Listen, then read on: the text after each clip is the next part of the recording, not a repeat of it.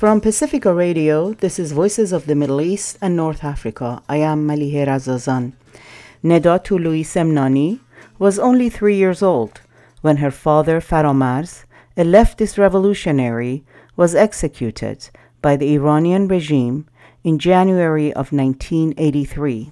Neda was just 30 when she lost her mother to cancer, the other half of her Iranian revolutionary bloodline. In the wake of her mother's death, she embarked on a journey to uncover the hidden truth in her parents' life before their marriage and, and their impact as leftist political revolutionaries. Neda Toloui-Semnani is an Emmy Award winning writer and producer who's written for Vice News and The Washington Post. Neda has pieced together the extraordinary life of her parents in her new book, They Said They Wanted Revolution, a memoir of my parents. Shahram Aghamir spoke with Neda about her memoir and her journey in writing her family's gripping and passionate story before and after the 1979 Iranian Revolution. She began by reading a passage from her book. In this excerpt, Neda describes a scene that takes place a few weeks after her father was arrested by the Iranian regime in July of 1982. This was when my mother and I were in hiding. We were staying at a house of an acquaintance, and it was right by Evin Prison, an infamous prison where political prisoners in Iran are held. My mother listened to the prisoners and tried to pick out the voice of any one of her friends who were imprisoned in Evin. They must be there, she thought, among the chorus. They must be. She wouldn't think about where else they might have been held or what else could have been happening to them. As the voices began to fade, she strained to pick out the voice that mattered most. She listened for my father. She sat down on the ground, her back pushed against the wall, and tried to hear him. She talked to him as if he were sitting next to her, like it had been when they were home together. This had become her ritual. Five times each day, as the prisoners were called to prayer, my mother turned her attention to them for a few moments. She didn't know exactly where my father was being held, but she believed he was somewhere on the other side of the barrier, his deep voice mixing with the prayerful. She couldn't have known that he was in a cell beneath the prison complex. His enclosure was likely Section 209, a group of cells that had been built above the interrogation chambers during the Shah's reign. These rooms have been described as narrow, with the fingernail sliver of glass high on one wall. This was where, in a prison full of political prisoners, they kept those at the highest level. It was a prison within a prison, built at the foot of the mountain, and it stretched several stories underground. Deep into the night, as the interrogators whipped the soles of prisoners' feet with wire cables, all of the prisoners in Section 209 would have heard the screams, the cries of pain punctuated by moments of quiet. In the pauses, my father would have listened as air filled his lungs and followed the sound as he expelled the air from his nostrils. My mother couldn't have known that his voice was too far buried to reach her in the garden, nor that while she walked beside the garden's wall, my father was likely in his cell, believing we were far away, on our way to California. Or perhaps he thought we had already arrived there, in a place where he and she had met and planned a revolution. He didn't know she was still making her choice. Neda, what drove you to an extensive inquiry into your parents' lives? Also, it seems like you were contemplating writing a memoir for several years. But when did you actually decide to write the memoir? I had wanted to write a book about my family for conservatively my whole life for lots of reasons. Part of it is because I grew up in the suburbs of Washington, D.C. And one of the stories that I had to tell over and over again is who's your dad? Where's your dad? Why isn't your dad here?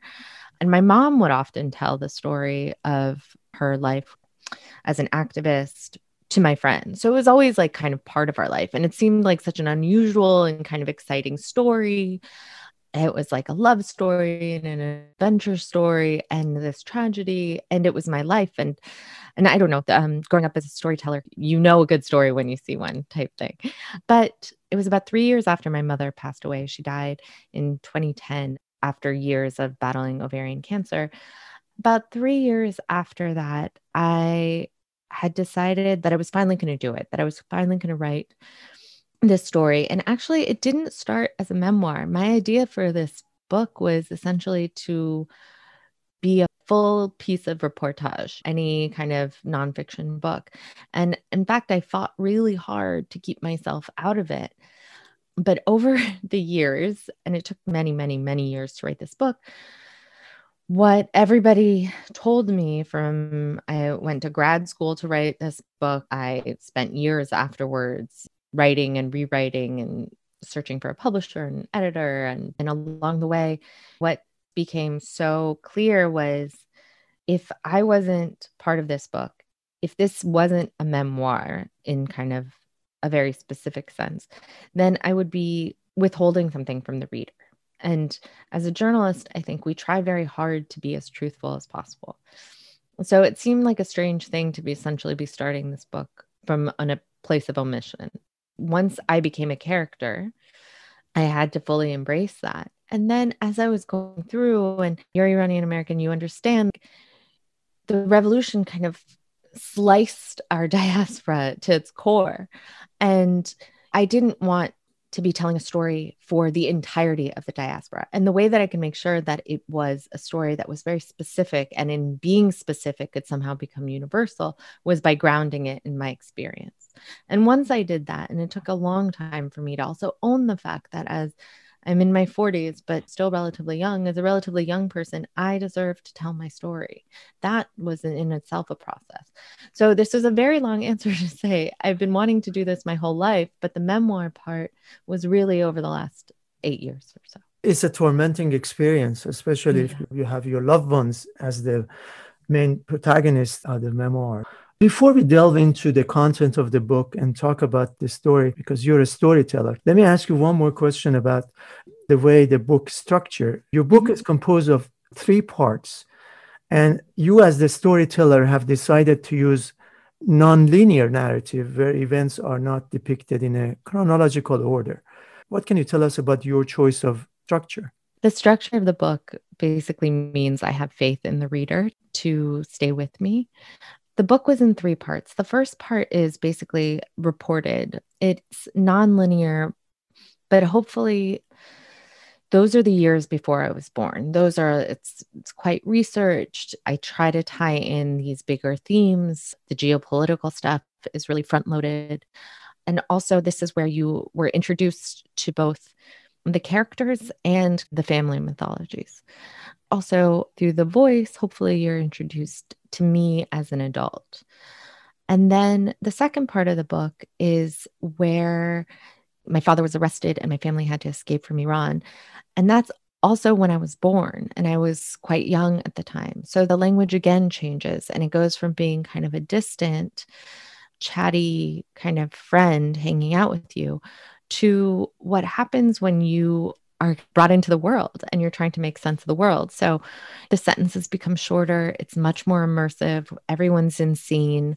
Certain details, colors, and stuff pop out from scene to scene, but it's more immersive journalism. And that was hopefully because I am now part of this world. It's not a world that I've had to recreate. And then the third part is essentially diaries, notes, emails, and letters mostly between my mother and I, from after my father was killed until my mother passed away. And so the hope there was, on the one hand, to watch me growing up kind of in real time, grappling with some of the themes that you had been introduced to earlier in the book. We don't often give children the respect of their own experiences. And in this one situation, I was able to preserve a child's own words and her own view of the world and elevate it to the same kind of experience as the adult that told the story earlier. The book is a memoir of your mother, Farahnaz Ibrahimi, known by her friends as Farah, and mm-hmm. your father, Faramarz Toloui Semnani. Mm-hmm. It begins in Tehran in 1982 and quickly moves to your parents' backgrounds. Tell mm-hmm. us about their backgrounds and how they came to the US. My mother grew up from the time she was 10 in California. She was first in San Francisco and then grew up in Monterey. She had followed her mother, who had divorced my grandfather in the mid 1950s and then come to San Francisco State to finish her schooling. Her children came over one by one, and my mother was the second of three to come over. Mom grew up in San Francisco and Monterey, the Central Coast, and she felt very much like a fish out of water. She always said that she felt a little bit like she didn't belong, like she was foreign her adolescence, I think, was kind of depressing for her and quite sad in some ways. And then my dad came over in the early 1960s. He went directly to Rolla, Missouri to study, eventually went to Berkeley for his master's. And that's where they met. They finally, their paths intersected when they were at Berkeley, and they met while they were both in the Iranian Student Association in 1969. Neda, your parents uh, met in a turbulent year in Berkeley. In 1969, Berkeley witnessed People's Parks protest and the mm-hmm. government's violent response. The Third World Liberation Front, which continued at UC Berkeley, what had earlier started at San Francisco State University, the ongoing movements for civil rights and against the US war on Vietnam, and the activism of the Black Panthers as a powerful organization in the Bay Area. What can you tell us about the socio-political context and cultural factors in 1960s that shaped activism of the Iranian students in the US in general and those like your parents in Berkeley in, in particular? I'm sure a lot of your listeners would know this better in some ways than I do. My parents and and so many people like them were coming over from Iran to the United States and to Europe obviously in the 19 late 50s throughout the 60s obviously into the 70s and when I was kind of mapping out when people's kind of migration stories were happening and mapping them over what was happening in the States, one of the things that became so clear to me was how shocking it must have been to come into a country that was having a real, we called 2020 and 2015 reckonings, in terms of the civil rights movements. But in the 1960s, the civil rights movement was such a big part of every day and it was so dramatic. And then you, of course, had the anti war movement, which was really taking shape. There was the growing leftist movement across the country. And in Berkeley, in so many ways, was kind of a center of certainly political activism in the US it wasn't the only place, but it was a big place. So the Iranian students that came over in the 60s and in the early 70s really were finding their political voice at the same time that their American counterparts were also finding their political voice. They were all working towards what must have felt like similar ends, which is to question authority, to demand justice, to all of those things. It's just that the Iranians were working towards that both in the US, but certainly back in Iran, to depending on where you were in the movement, either reform or remove the Shah's government. In 1960s and 70s, Iranian student activists in Europe and the US launched effective campaigns in defense of human rights, saving a number of political prisoners from execution and torture. For most of these student activists, struggle against the Shah was tied to other struggles for peace and justice and against the US imperialism around the globe. And there was extensive collaboration at, and at times cross pollination between Iranian student activists and other groups struggling for social justice and peace, such as the SDS, the Black Panthers, the Progressive Labor Party, mm-hmm. Palestinian activists and other national liberation movements throughout the world. How did the activism of the uh, Iranian students impact and benefit other groups struggling for social justice and peace? I think one of my first indications of that, people I had been interviewing at the time had constantly told me it wasn't the Iranian student movements working by themselves in this corner and SDS doing something different and Black Panthers doing something different. There was, as you say, a cross pollination. And when I was doing research in the archives at Stanford, I believe, I came across some flyers with three or four different groups on this flyer for a demonstration. And so I started looking for where are these overlaps? Where do each one of these groups kind of work together? And one of the things that I realized or came to realize after researching for a while was that there was the Cambodian Student Association, I think. You know, it wasn't just the Iranian students working, but from what I've come to understand, the Iranian students were really good at organizing and bringing people together very quickly. What I was told as I was doing my interviews with the people within the movement, one of the things that they said, for example, in Berkeley, if an American group was trying to organize a bunch of people to come together quickly for a protest or a demonstration, the Iranian students were the people that they tended to go to. Also, the movement against the Shah of Iran was something that people could understand that. It was such a clear goal to change this particular government. So I think that really translated as well. I'm always struck by, for example, this isn't in the States, this is in Germany, but one of the biggest protests, one of the most violent protests that was part of the the European kind of global 60s was around a protest set up against the Shah when the Shah was coming to visit. In that protest, a young German man died. That was in 1967, yes. And that was a really pivotal protest for the global 60s. So there are moments like this that I found throughout kind of the history of what people call academics call the new left, which was really striking for me. I'm not a historian, but I, my sense is in most countries, people have protest movements that are fed from inside. And the interesting thing about the Iranian student movement having to really flourish from the outside is that it was able to kind of work in tandem with all these other groups. As the Shah's regime became increasingly more authoritarian mm. and the climate for the activists in the US became more radicalized in the 60s, your parents became radicalized and at some point they evolved toward Maoism.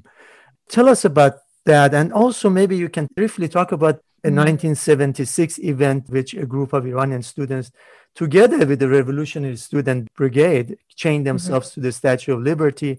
And then November 1977 protest in front of the White House when President Carter was welcoming the Shah, who was there on a state visit. Tell us about these events and what they meant to your parents. Yeah, I mean, I also think that they kind of beautifully map out the progress of their activism, their life as activists and as political true believers. Both of them were part of a group that took over the Statue of Liberty. And in this case, there had been 18 dissidents, writers, poets, activists who had been arrested in Iran. And the Iranian students wanted to bring attention to this. And one of the ways that they decided to do that was to take over the Statue of Liberty, which had never been done before like this. There had been a lot of political activity around the statue, but going up to the crown of the statue, basically taking it over, had never been done this way before. It would afterwards, but at that point, they were the first to do that. It was months of preparation. And then my mom was somebody who spoke with the press and helped negotiate with the police that were involved. That was a very interesting and also formidable protest. And then about a year or so later, my parents were also involved in organizing the 1970 protest against the Shah of Iran's visit. He had been invited by the Carter administration to come, and it was a big deal. And there's famous footage of the two standing outside of the White House speaking to the invited guests. And there was this huge protest happening in the periphery, and the police were trying to get control of the situation and use tear gas and the wind gusted the tear gas into the face of Shah and Carter. There's just pictures of them, their eyes streaming from the tear gas. But this protest, according to my mother, others as well, was a really pivotal protest. From what I understand, the people within Iran who were against the Shah inside Iran saw that there was support from outside of the country as well. And it was one of those kind of fulcrum points. We're skipping some interesting details that you give in the book. Your father was asked by his organization to work as a broadcaster in one of those stations that were established in Iraq in the 70s. Iran and Iraq had severed diplomatic ties and they were in the midst of serious territorial disputes. So, this was a way for the Iraqi regime to give uh, platform to uh, anti-monarchy activists or opposition. Mm-hmm. At the same time, your mother was also sent to Yemen for a month mm-hmm. or so. It seems like she went there to establish some contacts with the southern Yemen government. The communists had come to power after an eight-year civil war. Some of these things are just puzzling, and it shows their international connections. Yeah, I mean, the, to the movements all over the world, like southern Yemen and Dhofar. It's really remarkable. Yeah, the Yemen trip is one of those. I got an email recently saying that somebody had information about the Yemen trip. You brought it up beautifully. I mean, going again to the power of this story or how interesting I found this story to be, not just because it was my family. It's it was one of those things where you kept pulling threads and you trip and end up in Baghdad somehow or in southern Yemen. Or there are stories I had to leave out in Kuwait, Saudi, Canada, Pakistan. It's so interesting. And then your father from Iraq, he moves on to Germany to work in another radio oh, station. Yeah. Yeah. I call this a transnational movement, and I don't think it's something I've made up, but I think this is a true transnational movement. I think now we think of how connected we are because of technology. But at the time, this organization was working truly across time and space in a very sophisticated level. I find it absolutely fascinating what they were able to do in a relatively short period of time. And some of the moves are really baffling. For instance, your father was working as an electrical engineer in what will become later known as a Silicon Valley, right?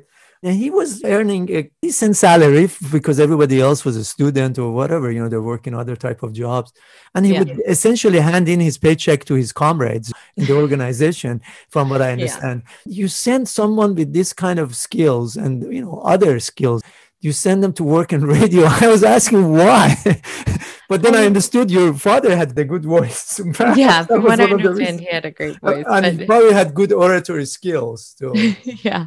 I mean, he was also an editor of a magazine. He worked with the newspaper. So the part that was interesting to me, and my dad was also an artist in many ways. You know, one of the big tragedies for both my parents, and I'm sure for so many people who are involved in the movement. I mean, these are incredibly talented, full mm. complicated people who had to and this happens in a crisis or in in a moment where when your politics ends up focusing you everything else has to take a back seat sometimes because it has to and other times because you choose to yeah i mean what you're saying is right my mom used to always wonder what would have happened had you just worked in silicon valley yeah yeah um, Neda, the revolutionary upheaval of 1978-1979 dislodged the monarchy. Your parents, as you mentioned, returned to Iran and continued their work as political activists, mm-hmm. hoping that the country's better days are yet to come. Yeah. And you were born in October 1979. You were indeed a child of the revolution. The ruling bloc consolidated its power, excluding secular, liberal, and leftist forces very quickly. These are the forces who had participated mm-hmm. in the revolution, as you mentioned. In June 1981, the new regime unleashed a wave of terror against the opposition, unprecedented in the modern history of Iran. Thousands were arrested, tortured, and executed in the two years following the massive crackdown. At this time, your father had key responsibilities in the Union of Iranian Communists, the mm-hmm. organization that both your parents belonged to while they were in the US. Can you walk us through what happened to the organization to this period? which eventually led to your father's arrest. I think what's important, and that I say over and over again, is now when we look back, it seemed inevitable that the Islamists, that the Ayatollah would take over. But in fact, history hadn't been written yet. And there was, as you say, a real optimism and joy about what was happening, that there was a moment that anything could happen, or at least that was the feeling. And so, yeah, my parents dove right back into politics. After I was born, at this point, they're both in their 30s. They've been doing this for a long time. My mom's dream had been to be a teacher. She'd always wanted to go back to Iran to teach English from before becoming involved with the Confederation, the Iranian student movement. So now was her opportunity to do that. So that kind of came at the same time that there was a faction within the Union of Iranian Communists who wanted to take more militant action against the Islamic Republic. And they were called the Sarbedaran. Sarbedaran Jangal. Sarbedaran means head in the gallows. From what I understand, it took months of negotiation and meetings. What they thought that they were going to do was essentially have an uprising, a violent uprising, and villagers or the people who were sympathetic to their cause would join up with them. And then there would be another uprising that would check the Islamic Republic. My father was against that plan. I can only guess at his reasons, but from what I understand, he he just didn't think it was the right move. And there were many people like him, and they were voted down. So my father went from having a real leadership voice to being sidelined in his organization. And my mother had really hoped that that would mean he would leave, that he would kind of hang up his hat and they could kind of get on with their, their lives. Dad didn't do that. From what I understand, he felt very responsible for what was happening within his organization. And because he had also recruited a lot of people into the organization. So, this uprising basically took place January 25th, 1982, and it was quickly brought down very quickly. It was crushed yeah. decisively. Exactly. It was brutal. And yeah. the other thing that happened was that there was a complete news blackout after the government crushed this uprising. This took place in Amol, which is north of Tehran. The people who weren't involved in it and who were in Tehran didn't have any idea what was happening, or very few of them did. And slowly, over weeks and months, intel came out, but the government didn't make a move. And that spring is when my mother found out she was pregnant with my brother. And then in July, a week after my father turned 38, is when the government began to do a sweep of arrests around the Amol uprising. So my dad was one of many people who were arrested during that sweep. And it was honestly sheer luck that my mother and I weren't caught up in that. And we escaped about a month later after my dad's arrest. And in August 1982, a few weeks after your father's arrest, your family mm-hmm. had to be smuggled out of the country into Turkey. A treacherous journey, to say the least. And um, the scenes in this part of your book are so vivid, disturbing, and inspiring at the same time.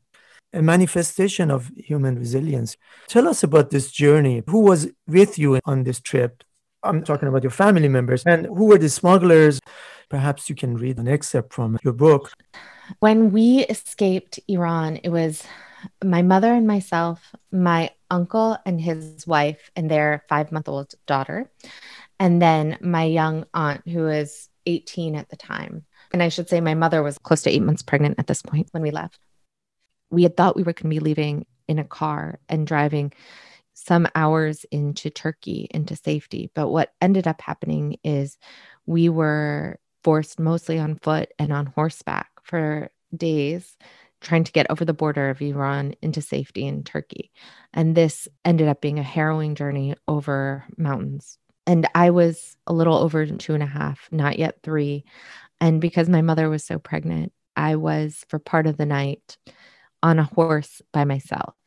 And the one thing I had during this journey was my blue windbreaker, which was like my safety blanket. I would hold it and suck my thumb. And that's what I did to kind of take care of myself. since I remember very little of the journey, this is my only real memory of our passage. So it begins I remember nearly nothing from the journey, just shadows and impressions. I do remember wanting my mother that night. I remember that when she told me I couldn't be with her, I was confused and wondered if I were in trouble. I didn't understand that there wasn't enough room for me on her horse. I didn't understand that she was too big, the horse too small, and the trail too dangerous. Now I wonder if the last thing my mother would have wanted just then was a child pressed up against her. To be strong for me, she needed space from me. I was given my own horse and my own mustachioed smuggler. He scared me, so Emma and my uncle let me ride with them at various points in the night. But I don't remember that at all. I held on tightly to my blue satin jacket. The night went on. Emma's horse wandered from the rest of ours. Don't be scared, the smuggler riding with my aunt told her. You're like a sister to me. I'll take care of you. It grew later still. The horse swayed beneath me. I fell asleep against the smuggler. In my sleep, my fingers loosened their grip on my windbreaker. I woke up when it fell from my hand, floating down the mountainside. I begged the smugglers, my mother, aunts, and uncle to stop the horses and go back and find it. My smuggler went back and tried, but he didn't see it. I know where it is, I told him. I can find it. But it was dark and late. We had to keep moving. The moment they stopped looking for my jacket, I filled up with a fear so profound the rest of me shrank to nothing. The world is unfair, and I am washed away. I remember that feeling clearly. Sadly, as incredible as the story of your family's escape from Iran may appear to be, it's real and universal. It's a story that must resonate with your readers at a time when millions of people are risking their lives by taking perilous journeys to escape from their homelands because of war, poverty, repression, violence, and climate catastrophe. Yeah, I think one of the great privileges as a journalist that I get to do is cover the migrations that are happening right now of refugees and immigrants who are whether it's Ukraine or Afghanistan, Latin and Central America. It's been my great privilege to have been covering these stories in various parts for years now. And one of the things that I hope that this book has done by telling truly one person's story, not just my experience, which I reported and spent a lot of time trying to reconstruct of the actual passage, but of what it means to grow up in the aftermath, in the shadow of leaving and of having to rebuild in a new place. I hope that it's the start of really giving refugees and asylum seekers and immigrants space to tell their own stories in their own voice and really elevating those stories. Shortly after you and your mother entered the United States, your brother Nima was born. A few months after his birth, your father and two dozen other prisoners were put on trial in January 1983 in Iran. The charges against your father and the other defendants included working for the CIA and against the state. And the prosecution was asking for the death penalty. We should add that the proceedings were not in a courthouse, but in the auditorium of the Evin prison. Can you describe to us what this trial was like? Actually, if anybody is interested, you can find it online. It's actually been uploaded to YouTube. I mean, if you can just imagine for a moment being tried in the prison where you're also being held and interrogated. And these prisoners were tried in a group. So there wasn't a defense, it was the judge and the prosecutor sitting next to each other on one side of a table, and then the accused kind of lined up almost like it was a stage at a school. And you had this big painting of the Ayatollah Khomeini and it kind of stands out to me because the proportions were a little bit off, but it definitely seemed it's almost like an idol was painted on the wall. And then on the ground in front of them, there were these posters with slogans that were against the prisoners. And there were all these people who were from the town where this violent uprising had taken place the year before. As far as I understand, my father wasn't directly involved in planning or implementing this violent uprising against the Islamic Republic, but he had been involved with the organization that had planned it. So it had this sense of inevitability watching the trial back now. The people are being, you know, asked leading questions. And there comes a point in my father's testimony, you hear the kind of tone of the questioning change, you hear his voice crack. And that's when you kind of sense that things are not going to be going in his favor. But when the trial was happening, it was broadcast in Tehran and across the country, in fact.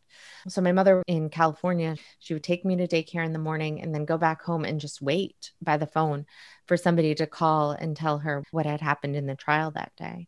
My father's testimony was relatively short. And before the trial itself was only two weeks long, and they were all sentenced to death at the end of that. But my father was able to write a letter sort of a last will and testament the day before he was executed. Your father was emphatically opposed to waging armed struggle against the regime. Nonetheless, the regime held him responsible for the actions of his organization and handed him the death sentence. But up until the day of your father's execution on the 25th day of January 1983, your mother was still hopeful that your father would not be executed. Tell us about what happened that night before the execution and how did your mother react to the mm. heart-wrenching news of the killing of her loved one and her friends yeah i mean what you said about still having hope i think is so critical i mean we see that now with when you hear stories of people whose loved ones are facing the death penalty anywhere there's this hope that something will happen either at the last minute or in iran that there you can find somebody corrupt enough to take a bribe and get my father out of jail, all the things. Maybe somebody will say the right thing being used as an example and they'll just be held in prison forever or something. You know, there's always this hope. And so my mother kind of held on to this. She would go back and forth between utter despair and hope. And then she said that the night before my father died, she had a dream and in that dream she saw him and she saw a very dear friend of theirs. And she kept asking him in the dream i think that the danger is over. Don't you think that the danger is over? And he never responded. And then she saw standing behind him one of the organizers of the uprising. And my mother tells the story really beautifully. I say it in the book in almost verbatim but it was as soon as she saw this other person, her heart fell and she just knew that they were going to be killed. But then she woke up. And at that time, she had an infant. My brother um, was about three and a half months old at that point. And she woke up, and her first thought was, oh, well, that was just a dream. And and so it, it wasn't real it was just a dream so she started her day which was feeding my brother making sure that he was taken care of we'd been living in California, but she went to DC for the last few days of the trial to be with her sister and brother in law. And they had gone to work, or she said goodbye to them, and her sister had gone to work.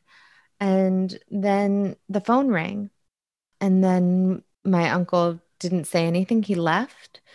And her sister came back in and she said that when she saw her sister's face, she knew something was wrong. And she kept saying, What happened? Who died? It was almost like she knew what was happening, but couldn't quite absorb it in that moment. And my aunt says that she just collapsed and started, you know, held her own hands and started walking back and forth and just saying over and over again, What a shame. Oh, what a shame. Mm. And my mother just remembers this crash of grief, this unbelievable crash of grief, because it wasn't just that my father died, it was that so many of their friends had died. It was the loss of our country. It was the feeling of responsibility for people who survived.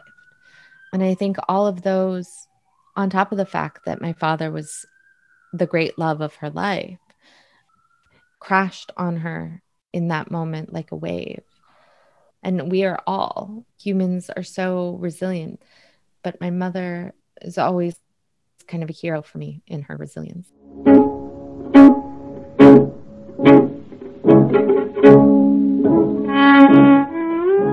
That is award winning journalist and author Neda Toloui-Semnani speaking with Shahram Aghamir about her new book, They Said They Wanted Revolution, a memoir of my parents From Pacifica Radio, this is Voices of the Middle East and North Africa.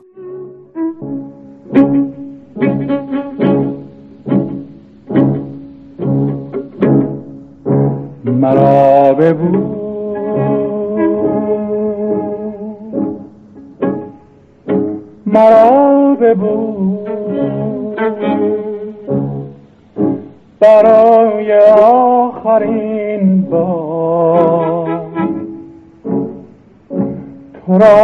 خدا نگه دار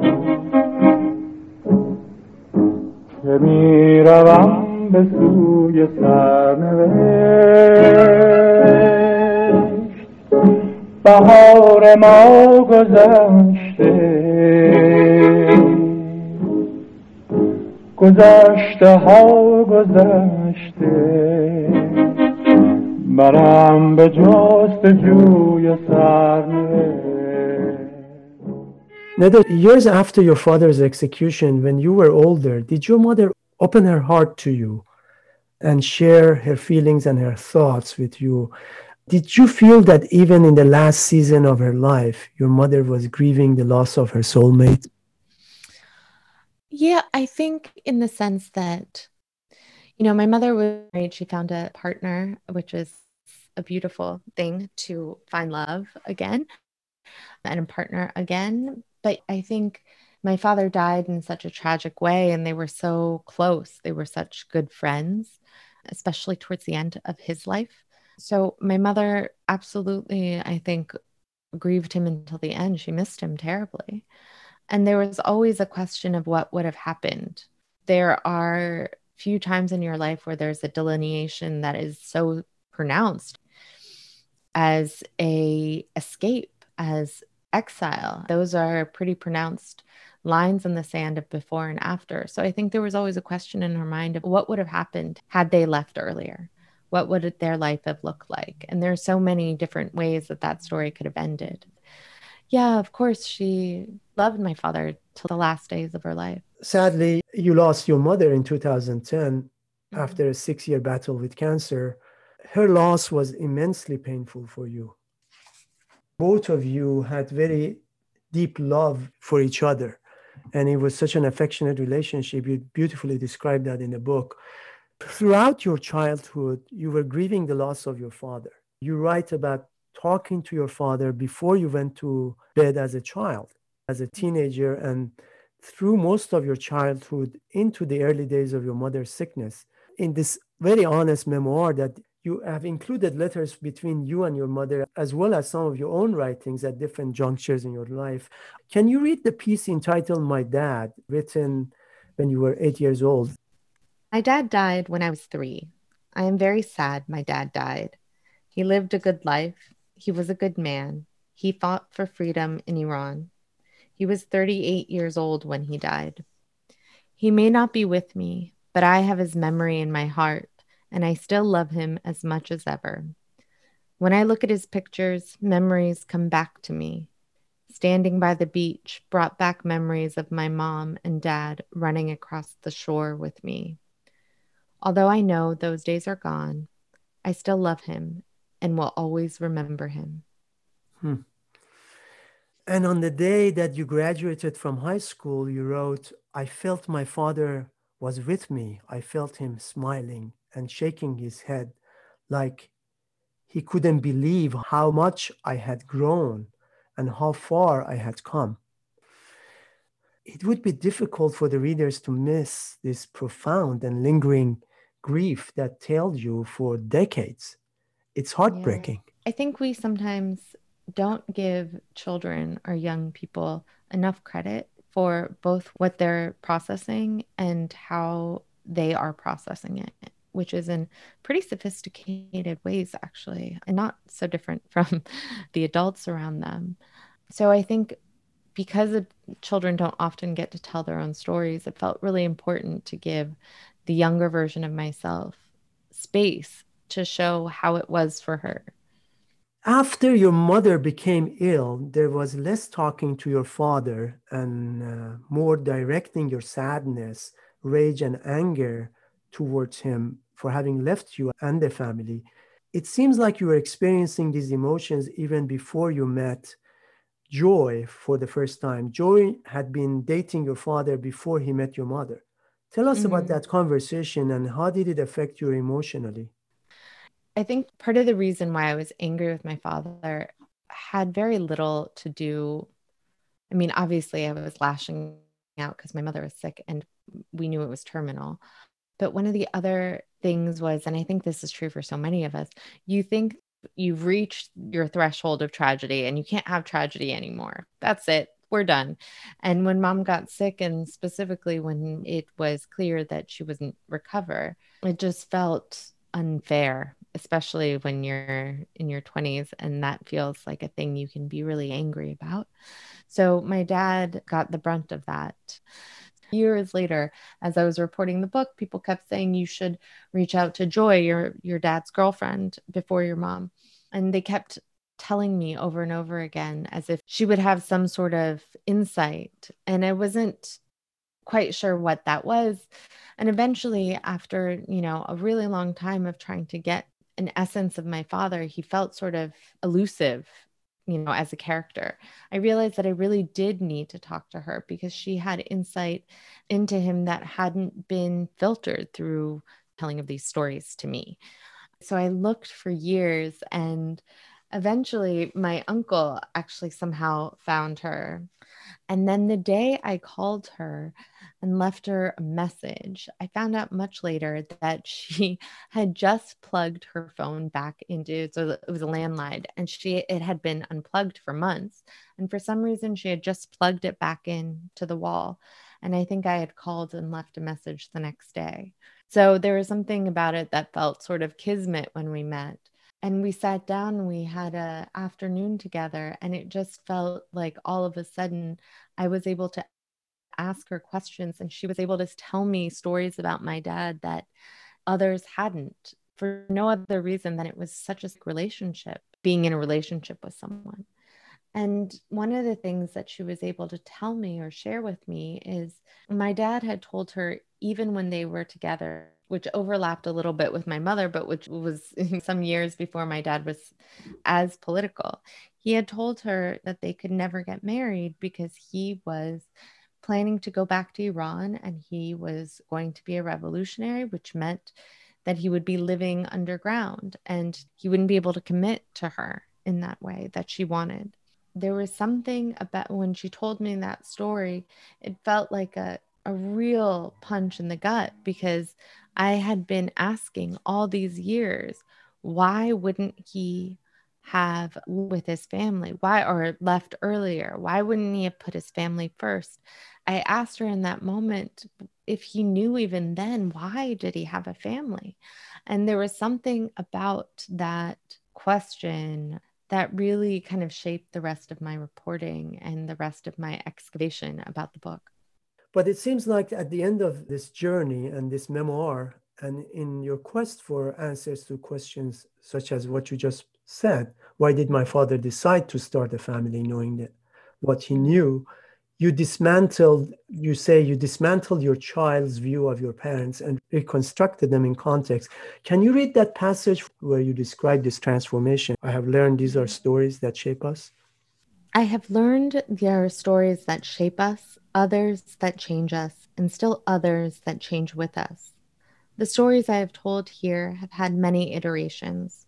Over the course of years of reporting and composing, I have jettisoned earlier versions that I had previously accepted as true. I pushed myself to exhume the past. I had to dismantle my child's view of her parents, their revolution, their love story, their heartbreak, and the aftermath we all had to contend with. I picked apart these people who were no less than my heroes, and I began to rebuild them in context. They emerged as flawed, beautiful, tragic, and fallible. I have dissolved under the weight of their story and the responsibility around its telling. I have broken myself apart into pieces and pulled myself back together. The epilogue of your book was written two weeks after the January 6th, 2021 storming of the Capitol building. This is when you were pregnant with your son, Rumi. Here, too, you're having a very honest monologue with him. You write, You might ask me one day if you knew it was a pandemic and you suspect a dark and violent future, then why did you guys decide to have a family? Here, you're drawing a parallel between your father's decision to have children and that of yours. Mm. And you come to this beautiful conclusion. You say, I love my father and my father, and I'm proud of him. Yeah. I think one of the things that I realized, it's something that I struggle with. I love my son. I love being a mother. And there's so much joy that comes with it, true delight.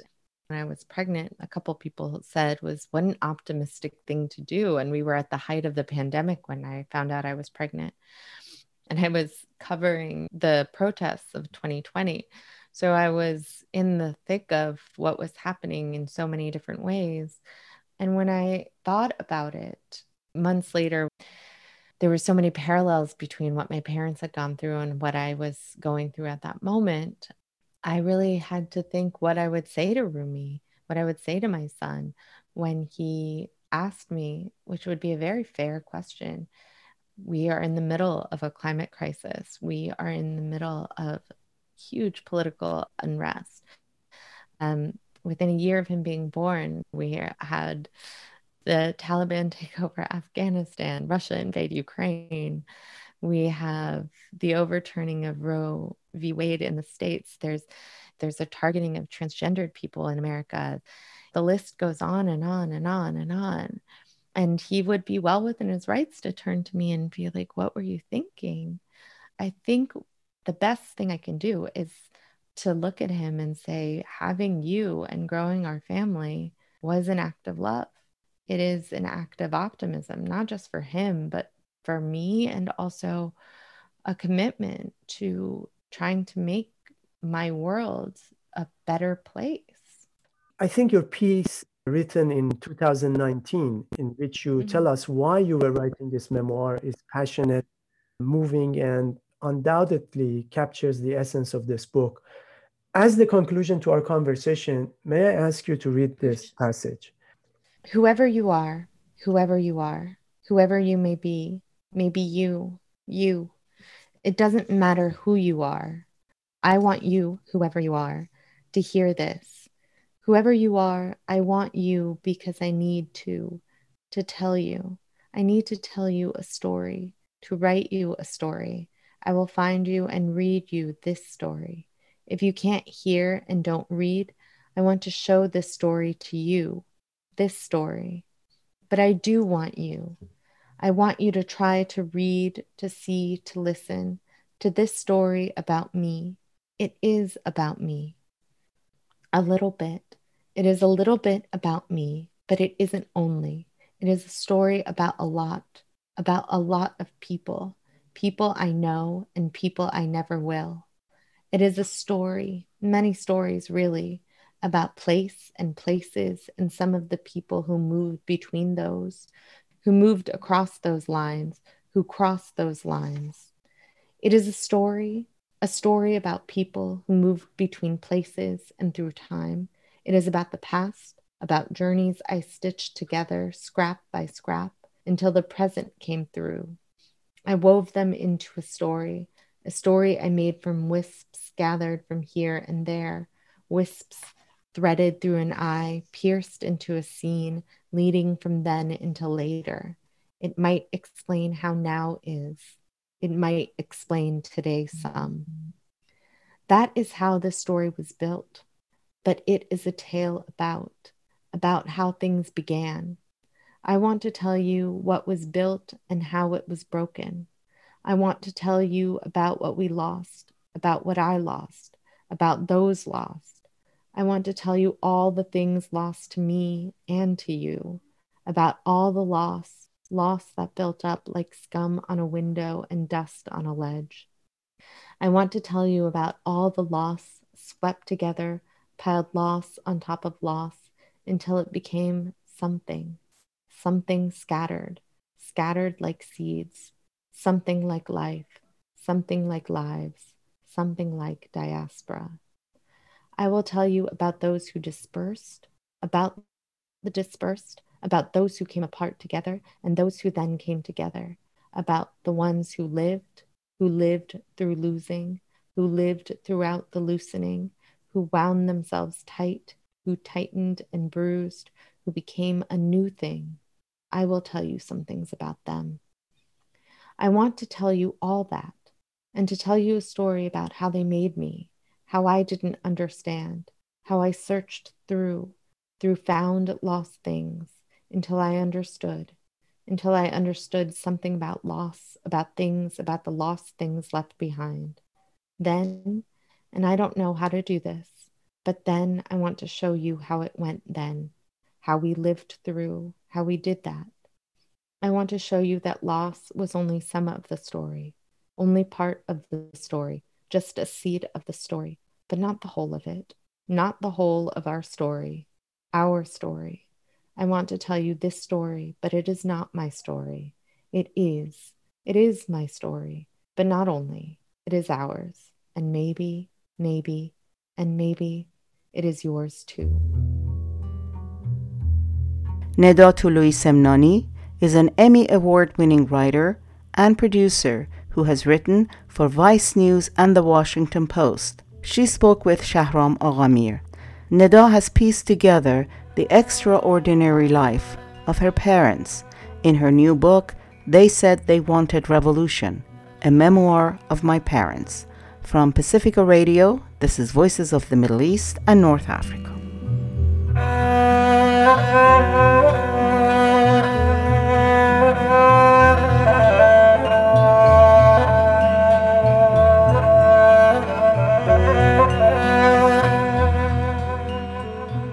And that's it for us this week. Voices of the Middle East and North Africa is produced at KPFA Studios in Berkeley. You can find us on Twitter at VOMENA underscore radio or listen to our past shows on iTunes or SoundCloud at Voices of the Middle East and North Africa. You can also reach us by email at vomenaradio at gmail.com. Please join us next week for another edition of Voices of the Middle East and North Africa, and thank you for listening.